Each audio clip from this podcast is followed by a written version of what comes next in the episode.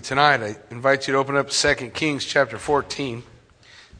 I'm actually kind of stoked. I, I don't know that I've probably gone through 1st and 2nd Kings, 1st, 2nd Samuel, 1st and 2nd Chronicles, I don't know,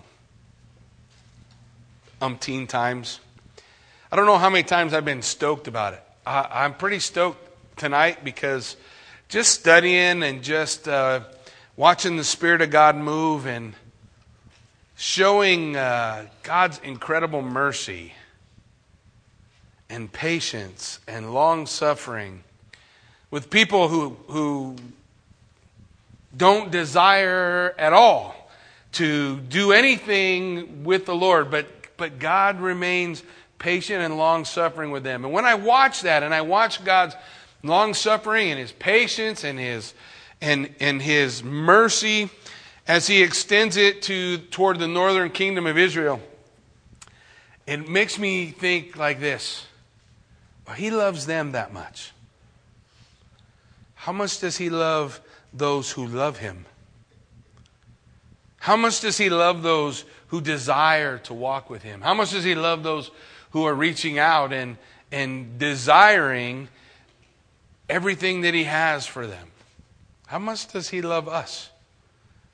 If he loves those who hate him so much, it's amazing. When you start to look at, at you know, nearly, oh gosh, I think 250 years of history of animosity toward God by his own people. And even tonight uh, we'll go through a succession of kings. It's kind of crazy. I, I, forget how many we'll cover tonight, but but as we look at them, there's going to be assassination after assassination and coup after coup and crazy things going on. Yet, yet God is still guiding and leading, and He promises not to destroy them. It's amazing to me. So when I come to John three sixteen and I hear the scripture say that scripture we know so well, for God so loved the world, you realize that that is past tense? That the example of him giving Christ is based on how much he has loved the world before that. So that he was no, there's no end that he won't go. There's no river he won't cross. There's no thing he won't do for those who love him. It's pretty amazing. It's pretty amazing. I think often we can live our life in a in a place of fear rather than faith because we're so worried about what God is going to allow us to go through.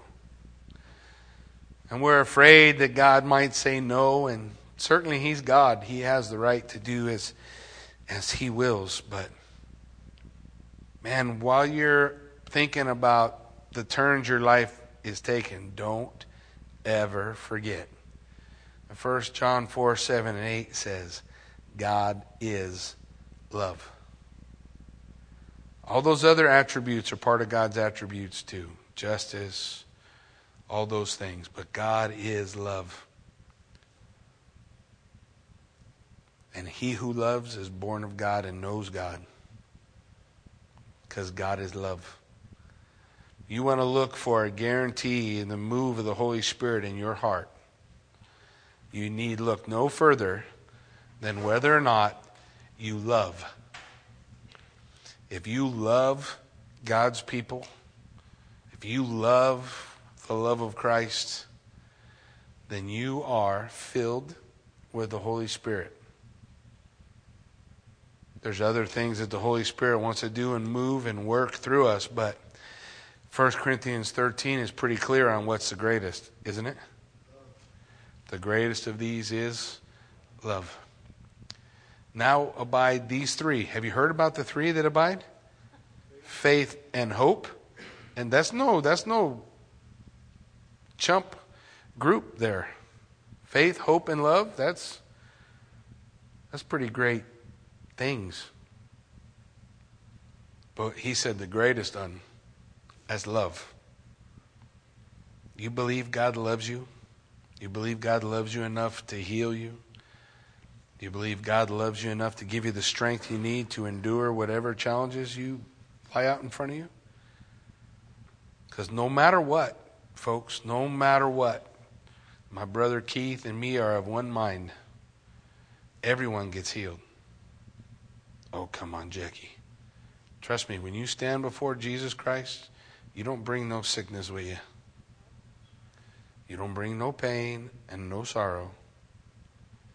You have achieved ultimate healing. Everyone gets healed. Some get healed here, praise God. And some get the strength to endure whatever hardship they got to endure here.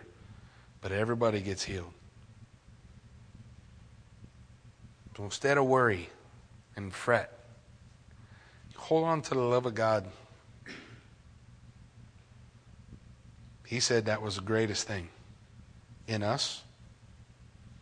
I think it's a pretty great thing in Him, too. And it's something that we see even in Second Kings with all the craziness in the Old Testament. Because God so loved the world, He was loving them when they hated Him. The examples that we see in Scripture tonight, it, it, should we get through them all? I don't know we will or not, but the examples we see in the pages of Scripture tonight are, are mind boggling. So let's jump in. We'll go to, to uh, 1 Kings chapter 14 and we'll see if the Lord allows. Says, In the second year of Joash, the son of Jehoahaz, king of Israel, Amaziah, son of Joash, king of Judah, became king. Don't you love it? I told you Kings is confusing because they start naming their kids the same thing. You got two King Joashes in two different kingdoms at nearly the same time. So keep in mind the northern kingdom is a kingdom in rebellion against God. The southern kingdom is at least trying to walk with God at times. Northern kingdom, outright rebellion. Southern kingdom, you know, struggling, but at least making the attempt to walk with the Lord. It says he was 25 years old when he became king, and he reigned 29 years in Jerusalem. His mother's name was Jehoaddan of Jerusalem. That's southern kingdom, okay? Southern kingdom. And he did what was right in the sight of the Lord. But listen to this phrase yet not like his father David. Do you know, for all of us, myself included, God calls us to be all in lock, stock, and barrel. And for every one of us, there is that thing. It may not even be a problem thing, it's just a thing. You know what it is. It's the high places for all these kings. They won't take down the high places. The high places is where people would worship other gods. Every one of our lives, we have the same thing. I don't know what it is for you. But every one of us has that thing. And if we would follow the Lord like our father David, how did David follow the Lord? What was he known as? Man after God's own heart, right? Man after God's own heart. That doesn't mean he was perfect and sinless? No, we know better. What does it mean? That everything in his life was centered around the Lord Jesus Christ. Everything was centered around his relationship with God. Everything in his life was centered on him. Everything. The difference between all these other kings and David is not that David had something nobody else did. David was willing to get all in, everything. If, it, if the Lord said, listen, that green shirt you're wearing, anybody got a green shirt on? I, I was random. So if I say something, don't get your feelings hurt. But if the Lord said, take that green shirt off and don't ever wear that green shirt again, and you and I will be perfect. You'll be all in. Now, it seems kind of ridiculous, but reality is the little things that God tells us to give up that we won't give up are just as puny. Just as puny. Maybe the Lord's told you, just turn off the TV. Maybe the Lord's told you, turn off the radio, stop listening to that music. I don't know. Maybe the Lord's told, told you, you know what? You need to get control of your tongue. It's not okay with me that, that you, you gossip. Or maybe the Lord has said you need to get control of your anger. It's not okay that you run around angry all the time. Whatever it is, God has told us And on top of telling us, you know that God's commandments are God's enablements, right? So if God tells you to do something, He's already given you the ability to do it. But we are so comfortable in, the, in that stuff. So we're just like these kings. If we don't take it all down. Now, God's going to do great things through the king, and He's going to do incredible things in Judah, and it's going to come so close to being amazing. But the reason it's not amazing is because he won't lay down that thing. Some messages I just can't stand. Because he tells me the same stuff. Lay down that thing. Get all in. Take down the high places. This king wouldn't do it. He wouldn't take them down. Nevertheless, he did everything as his father Joash had done. So he was a good king, relatively good king. He didn't take the high places down. However, the high places were not taken away, and the people still sacrifice and burn incense on the high places. Now it happened as soon as the kingdom was established in his hand, he executed his servants who had murdered his father, the king. You remember his dad started well, but didn't end, didn't end so good. He kind of got a little twisted up later on in his life, and so his servants killed him and put his son on the throne. When his son came fully to power, then he killed those people who killed his dad. The Bible calls it the avenger of blood. There were no police. You read your Bible, there's no police in Israel. There was never police in Israel. There was a government, but the concept of police was held by the family. It's where we get the concept of family feuds. You know, the Hatfields and McCoys is the same kind of an idea. The problem was the Lord said that the governing of it should be the lex talionis, eye for an eye. Man's tendency is not eye for an eye, by the way. You understand that? Eye for an eye is the law of mercy. You might say, oh, come on, that's not the law of mercy. Yeah, because if you poke me in the eye, justice would be that I poke you in the eye. Not that I get a spoon and gouge your eyeball out. But that's how men are, right? And then you gouge my eyeball out, so I'm going to go shoot your dog. And well, you shoot my dog, I'm going to go burn your house down. And that's how it happens. That's not the law of mercy. That's the law of, of what do you call it? Building up. There's a word for it. What is it? Retribution. Retribution. So, God's law was eye for eye, even, keep it even. The avenger of blood was responsible to take the men who had killed innocent blood, who had taken innocent blood. So, in some ways, we see the king doing that here, and, and he follows what God's word says about it. It's kind of uh, interesting because he knows this, but he doesn't understand to take down the high places. Look at verse 6. But the children of the murderers he did not execute, according to what was written in the book of the law of Moses, in which the Lord said, Fathers will not be put to death for their children, nor shall children be put to death for their fathers. A person shall be put to death for his own sin. Well, the Bible is still, it's still that way. Nobody, the Bible says, a soul that sins shall die. Every, every man, woman, and child born on earth is condemned. Their relationship with Christ is what sets them free. And every single one of them must have their own. There's no grandkids or great grandkids with the Lord. Everyone must have their own relationship, their own forgiveness, their own thing going with the Lord. Now, in verse 7 it says, And he killed 10,000 Edomites in the valley of Salt, and took Selah by war, and called this name Joktheel to this day. Then Amaziah sent messengers to Jehoash, the son of Jehoahaz, the son of Jehu, king of Israel, saying, Come, let us face one another in battle. Oh, well, let me, let me, let me give you the rundown of what happened. Uh, Amaziah is getting big for his britches. You guys understand that concept? He went down to Edom, who at one time had been a vassal for Judah, and they had rebelled, and God gives him the victory there. And his guilt now is the guilt of presumption. The guilt of presumption says, well, if God gave me the victory here, then he's going to give me the victory wherever I go. And that's not always the case. Before we ever move in any direction with the Lord, we need to bow our knee first and find out is this the direction you would have me go? And receive that blessing from Him.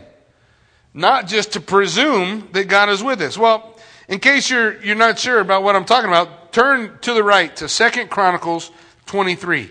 So if you just turn to the right, you're like 100 pages or something. Second Chronicles 23, and we will pick it up in about verse 5 and listen to what happened. Okay? Listen to what was going on behind the scenes. Chronicles gives us another little taste of, of this kingdom. In verse 5, well, let's go look at verse 4. This is what you shall do. One third of you uh, entering on the Sabbath, the priests and the Levites will keep watch over the doors. One third, that's not it. 23, what did I tell you? Wow, I don't read my own handwriting very well. 25, 5. Let's try that. 25, 5. Oh, that looks so much better. Moreover, Amaziah gathered Judah together and set them over, set over them captains of thousands and captains of hundreds according to their fathers' houses throughout all Judah and Benjamin. And he numbered them from 20 years old and above and found them to be 300,000 choice men able to go to war who could handle spear and shield. He also hired 100,000 mighty men of valor from Israel. Oops. So he took 100,000, he hired, those are mercenaries, okay? But look at verse 7. Verse 7 says, But a man of God came to him and said, O king, do not let the army of Israel go with you, for the Lord is not with Israel not with any of the children of Ephraim. But if you go, be gone, be strong in battle, even so, God shall make you fall before the enemy, for God has power to help and to overthrow. Now, this is when they were going against Edom. So, when he was going against Edom, he had 100,000 guys he paid for from Israel. Now, look, listen to the king's issue, his main problem with, with letting them go.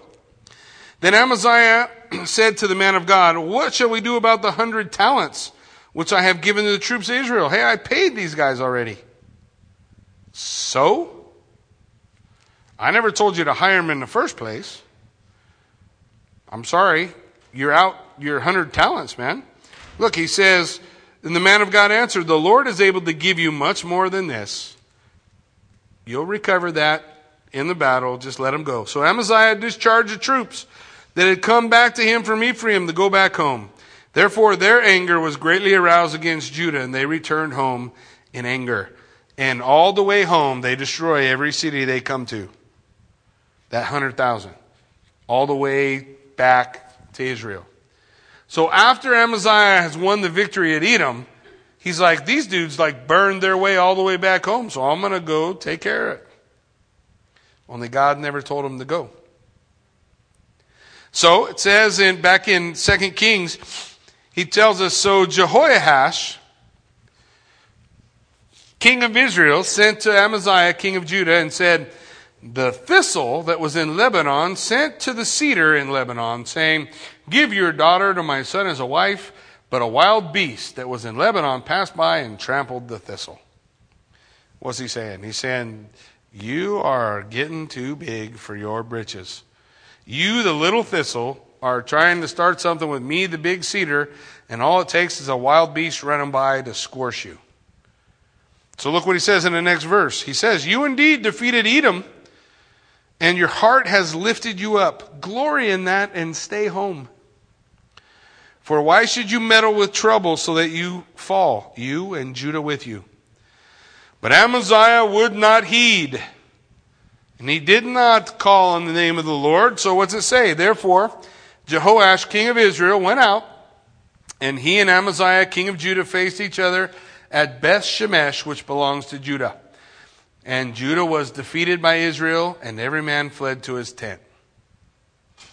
And Jehoash, king of Israel, captured Amaziah, king of Judah, the son of Jehoash, the son of Ahaziah, uh, at Beth Shemesh, and he went to Jerusalem and broke down the wall of Jerusalem, the gate of Ephraim, to the corner gate, 400 cubits, and he took all the gold and silver, all the articles that were found in the house of the Lord and in the treasuries of the king's house, and hostages, and returned to Samaria. One of those hostages is the king. The rest of the king's life, he is going to rule as a vassal of Israel. He's uh, he's a king who has been kidnapped and is under the control of the king of Israel, at least for a time. That's where he's going to be. All because he would not listen. All because he would not submit to the Lord. All because he was mostly committed. You guys get what I'm saying? He's mostly there. He's, he's almost all in. He's almost there. Just one little thing that he will not give over. It says in verse 15, Now the rest of the acts of Jehoash, what he did, his might, and how he fought with Amaziah, king of Judah, aren't they written in the book of the Chronicles of the kings of Israel? Yeah, we just looked at it. So Jehoash rested with his fathers and was buried in Samaria with the kings of Israel. Then Jeroboam his son reigned in his place. Now, just in case it was not confusing enough, do you remember the name of the king who started the whole thing? Jeroboam. So now they have decided to start naming themselves the same names of kings who reigned earlier and have died. So we have King Jeroboam II.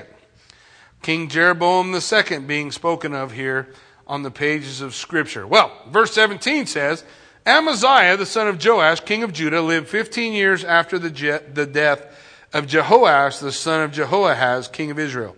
So he outlives the king who conquered him and took him prisoner. Probably at that king's death, he got loose and came back home. Now, the rest of the acts of Amaziah, are they not written in the book of the Chronicles of the kings of Judah? Yep, we just looked at them. And they formed a conspiracy against him in Jerusalem. And he fled to Lachish, but they sent after him to Lachish and killed him there. Then they brought him on horses and buried him at Jerusalem with his fathers in the city of David.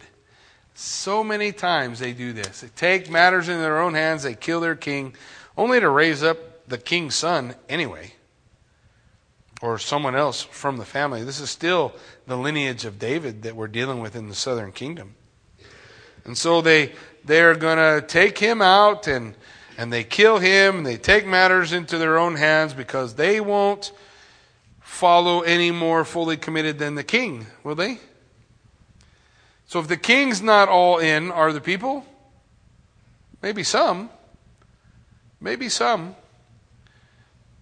But there's that example that they follow. That example leads them to kill him and bring him back and bury him. Look what it says. And all the people of Judah took Azariah, who was 16 years old, and made him king instead of his father, Amaziah.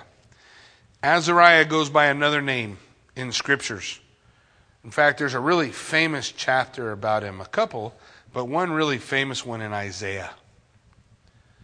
Isaiah chapter 6 is, says, In the year that King Uzziah died, I saw the Lord high and lifted up. Uzziah is the other name that Azariah goes by. Uzziah was an incredible king, an incredible leader, an incredible guy for his nation, but he struggled like his father with the idea of pride. And it will cause him to be a leper for the majority of his life. But let's take a look at what the scripture lays out for us. He takes over when he's 16. He built Elath and restored it to Judah after the king rested with his fathers. So he does some good things. Now we're going to turn back to the north. In the 15th year of Amaziah, son of Joash, king of Judah, Jeroboam, the son of Joash, king of Israel, became king in Samaria and reigned 41 years. Now we're back north. And he did evil in the sight of the Lord. He did not depart from all the sins of Jeroboam, the son of Nebat, who was, who had made Israel sin. You remember the sin of Jeroboam? The sin of Jeroboam is to mix Judaism with everything else. So, what the northern kingdom did that God was so angry about is they took the worship of a holy God and they just mixed everything else into it. Hmm. Well, it just doesn't seem all that much different from what a lot of folks do with their relationship with the Lord today, does it? To take the truth of God's word and a relationship with Jesus Christ and and then just add him to an already busy schedule. He doesn't become the schedule. He doesn't become the life. But we'll add everything else to him, career and and direction and education and all that stuff, right? We'll just we'll just rope all that stuff in. We'll wind up because I, you know God wants everyone to have a college degree, right? Doesn't he? I don't know. I think we assume that a lot of times. And we can be just as guilty as the northern kingdom of that thing that God hates, of, of having the truth of the Lord, but mixing a bunch of other stuff into it.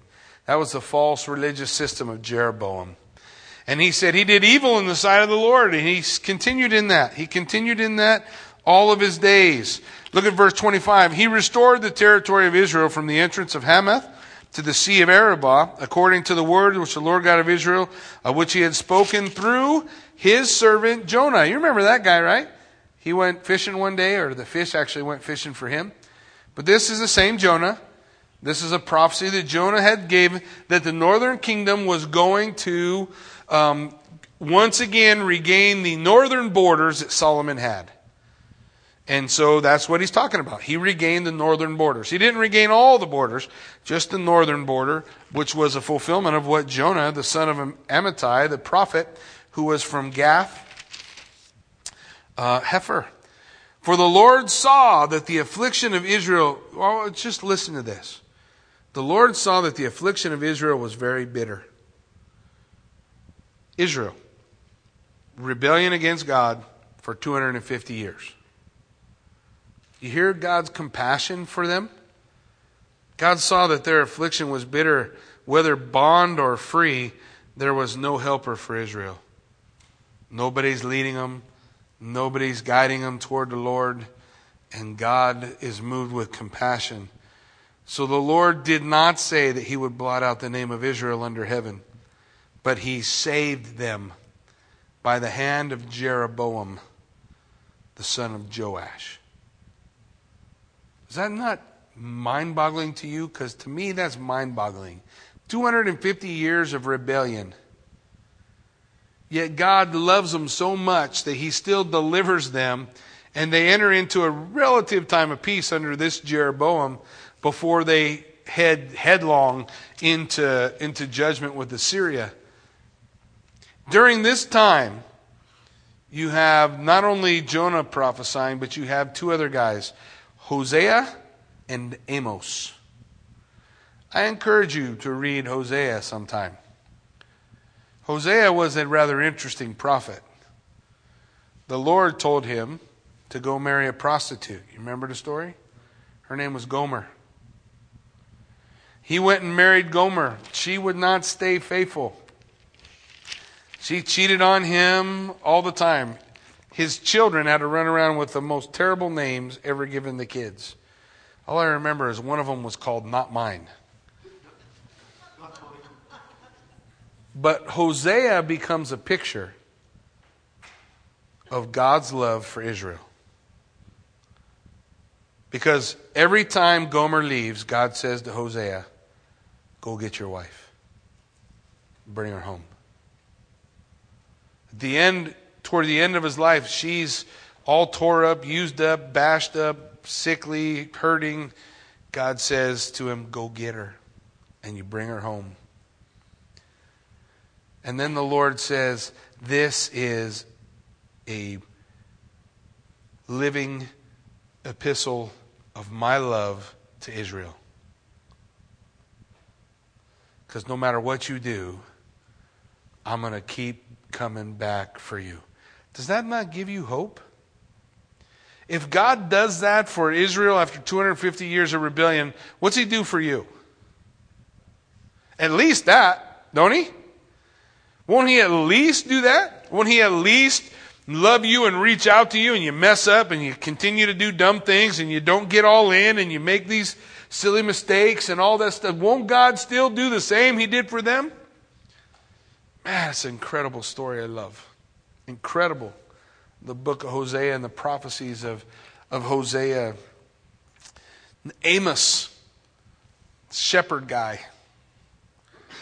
God calls him, and you know, Amos, Amos lays out for the people that, that God is trying to change their heart. He gives several prophecies in Amos about that, specifically Amos chapter 4 from 6 through 13. And then God tells him over and over again how he is delaying judgment. I don't want to bring judgment. I don't want to bring judgment. That's in Amos chapter 7. I don't want to bring judgment. Because Amos, the two prophets that God is using now, remember he had Elijah and Elisha among many others. And now you have Hosea and Amos reaching out at the same time, giving examples about how much God loves you, how much God loves you, how much God loves you. It's amazing, man. It's amazing stories. So, what sins are they committing during, their, during this time? Here's what Hosea says Hosea says that they are spiritual adulterers, they are thieves, they are ungrateful children. There is no acknowledgement of God in the land. But Hosea also says that God desires mercy, that God wants monotheism. That means one God in, in your life, not multiple gods in your life. But he only receives meaningless sacrifice and idolatry. Amos says that he finds the oppression of the poor, injustice, immorality. The people love wealth more than kindness, ease more than righteous character. So, how can this nation avoid wrath? God waits for change and he sends his prophets. Go. I love you, he says. I love you, he says. Every time Hosea would go to bed at night, he would tell Gomer, I love you, Gomer. I love you. Gomer couldn't believe it. So she would run off with another pack of wild guys. And Hosea would be left alone with the kids. And then God would say to Hosea, Go get your wife. And he'd get up and go find her and bring her home and say, I love you, Gomer. I love you. I love you. And she wouldn't believe it. And she would leave. That was Hosea's entire life. All lived out not to cause Hosea pain, but to show you and I the love of God toward us. Because we're guilty the same way. And we're guilty of the same things. And so God says, that's, that's the example of how I love you. I don't want to destroy you, but I don't want to wipe you out. I'm not up in heaven shooting lightning bolts trying to ruin your life. I love you. And I want you to walk with me. It says in 2 Kings 14:28. Now the rest of the acts of Jeroboam, all he did is might, how he made war, how he recaptured, uh, uh, how he recaptured for Israel from Damascus and Hamath, and what had belonged to Judah. Are they not all written in the book of the Chronicles of the Kings? So Jeroboam rested with his fathers, the sons or the kings of Israel, and Zechariah his son reigned in his place. And we just go a little further. In the 27th year of Jeroboam, king of Israel, Azariah, who is also called—you remember I told you? Uzziah, the son of Amaziah, king of Judah, became king. He's 16 years old when he became king, and he reigned 52 years in Jerusalem. His mother's name was Jecoliah of Jerusalem, and he did what was right in the sight of God according to all that his father Amaziah had done, except the high places were not removed, so the people still sacrificed and burned incense on the high places. And the Lord struck the king, and he became a leper until the day of his death. Well, that's kind of short for a pretty good story. So we're going to go to Second Chronicles 26, and let's take a look at the story, what's going on. Second Chronicles 26. This one I can read. A 6 looks like a 6.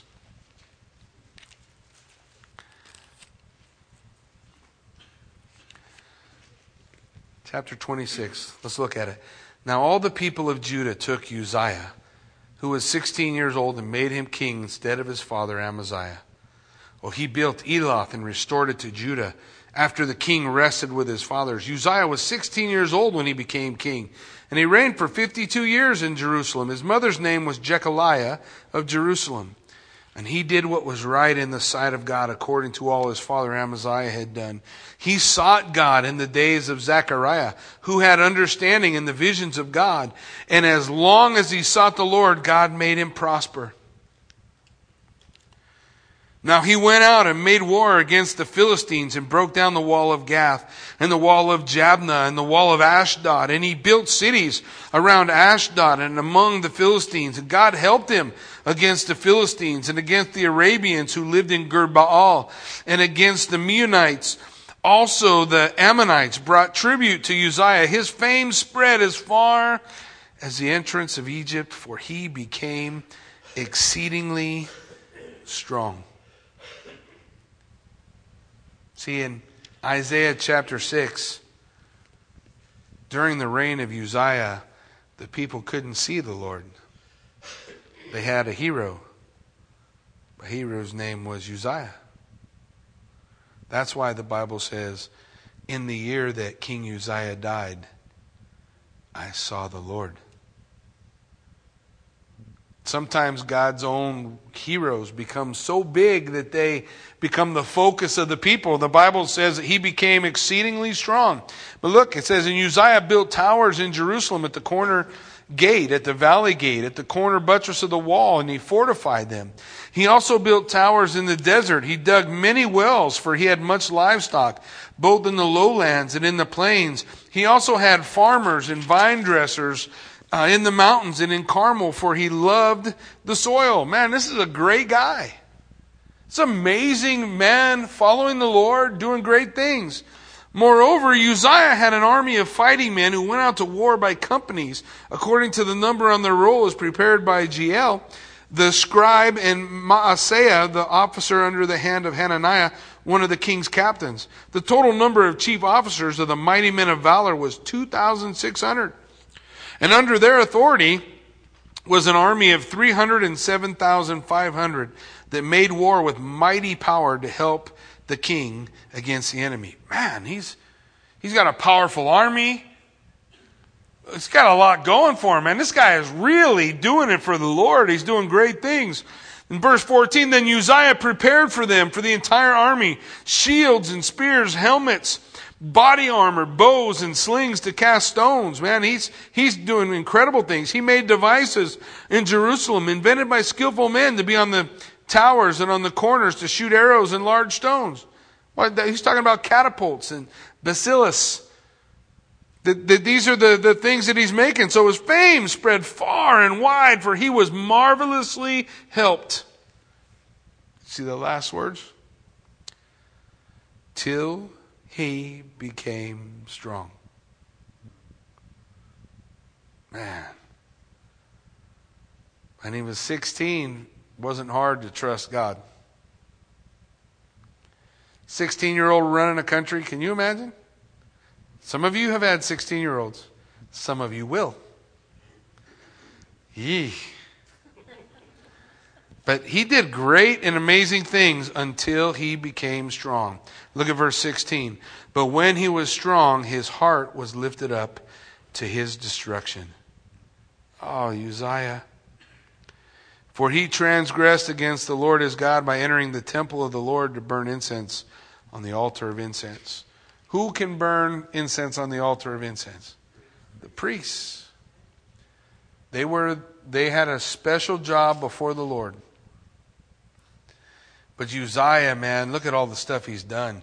And he, again, steps out just like his father with the sin of presumption. God is with me. God has made me strong. God is delivering me. I will offer incense at the altar. Man. So Azariah the priest went in after him.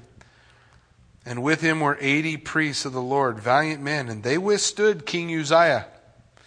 And they said to him, It is not for you, Uzziah, to burn incense to the Lord, but for the priests, the sons of Aaron, who are consecrated to burn incense.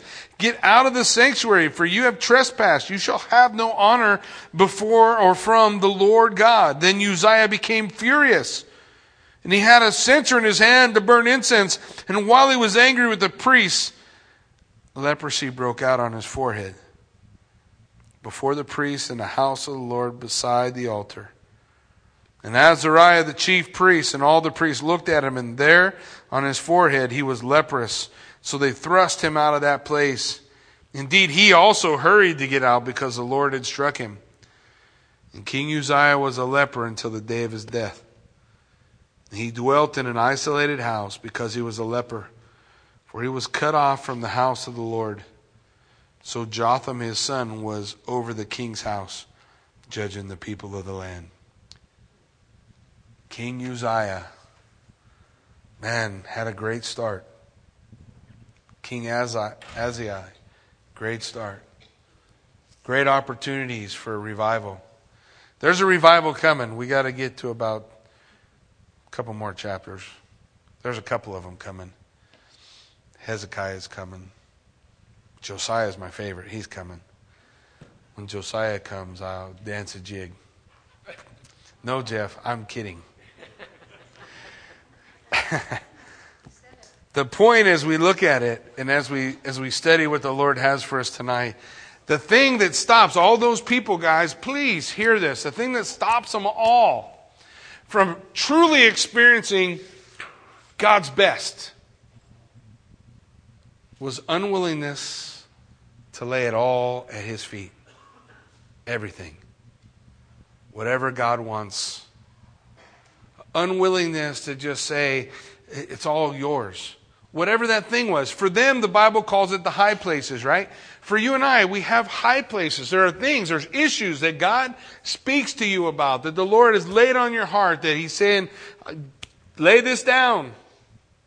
Lay this down. The Bible talks about two kinds of sins sins of omission and sins of commission. Commission is when we're not to do something and we do it anyway. Sins of omission is when God says to do something and you won't do it. They were good kings and they had a good life for the most part. But because they wouldn't deal with the high places, they all struggled with the same thing in their life pride pride. They're too proud. Too proud to admit to the issues that they're battling. Too proud to lay them down on the altar of God. If you lay something down on the altar of God, you don't just lay a piece of it. Right? You get it? The God calls us, you and I, as burnt offerings. A burnt offering, you didn't just give, like, I'll give my left big toe or my right ear. When you got on the altar, the whole thing got burnt. The Bible says, For our God is an all consuming fire. When the burning bush was enveloped in the flame and, and Moses came and spoke to it, what was unique about the bush? You remember? It wasn't consumed. It's not consumed. Uh, but, but see, we're afraid. We're afraid if I get that deep, I'm going to lose stuff. Well, you might. You think later on in Uzziah's life he wouldn't have gave up some of the accolades? You think living in the house as a leper for the rest of his life, he would have said, you know, maybe a couple other defeats would have been better. You think there wasn't something he'd be willing to lay down? Uh, for Uzziah, it was too late. People still loved him. He was still a good king, but he was leper. But, you know, when I think of Uzziah, the people could see his sin on his face. For you and I, that's not always the case, right? We put on a happy face. People can see our heart. But God says in Jeremiah, I know your heart. It's desperately wicked. It's deceitful above all things. But I think sometimes we start to begin to believe our own press. I've arrived or I've come or look how far I've gone, and we can be filled up with pride. And that pride, the same place it took Uzziah, is going to take us.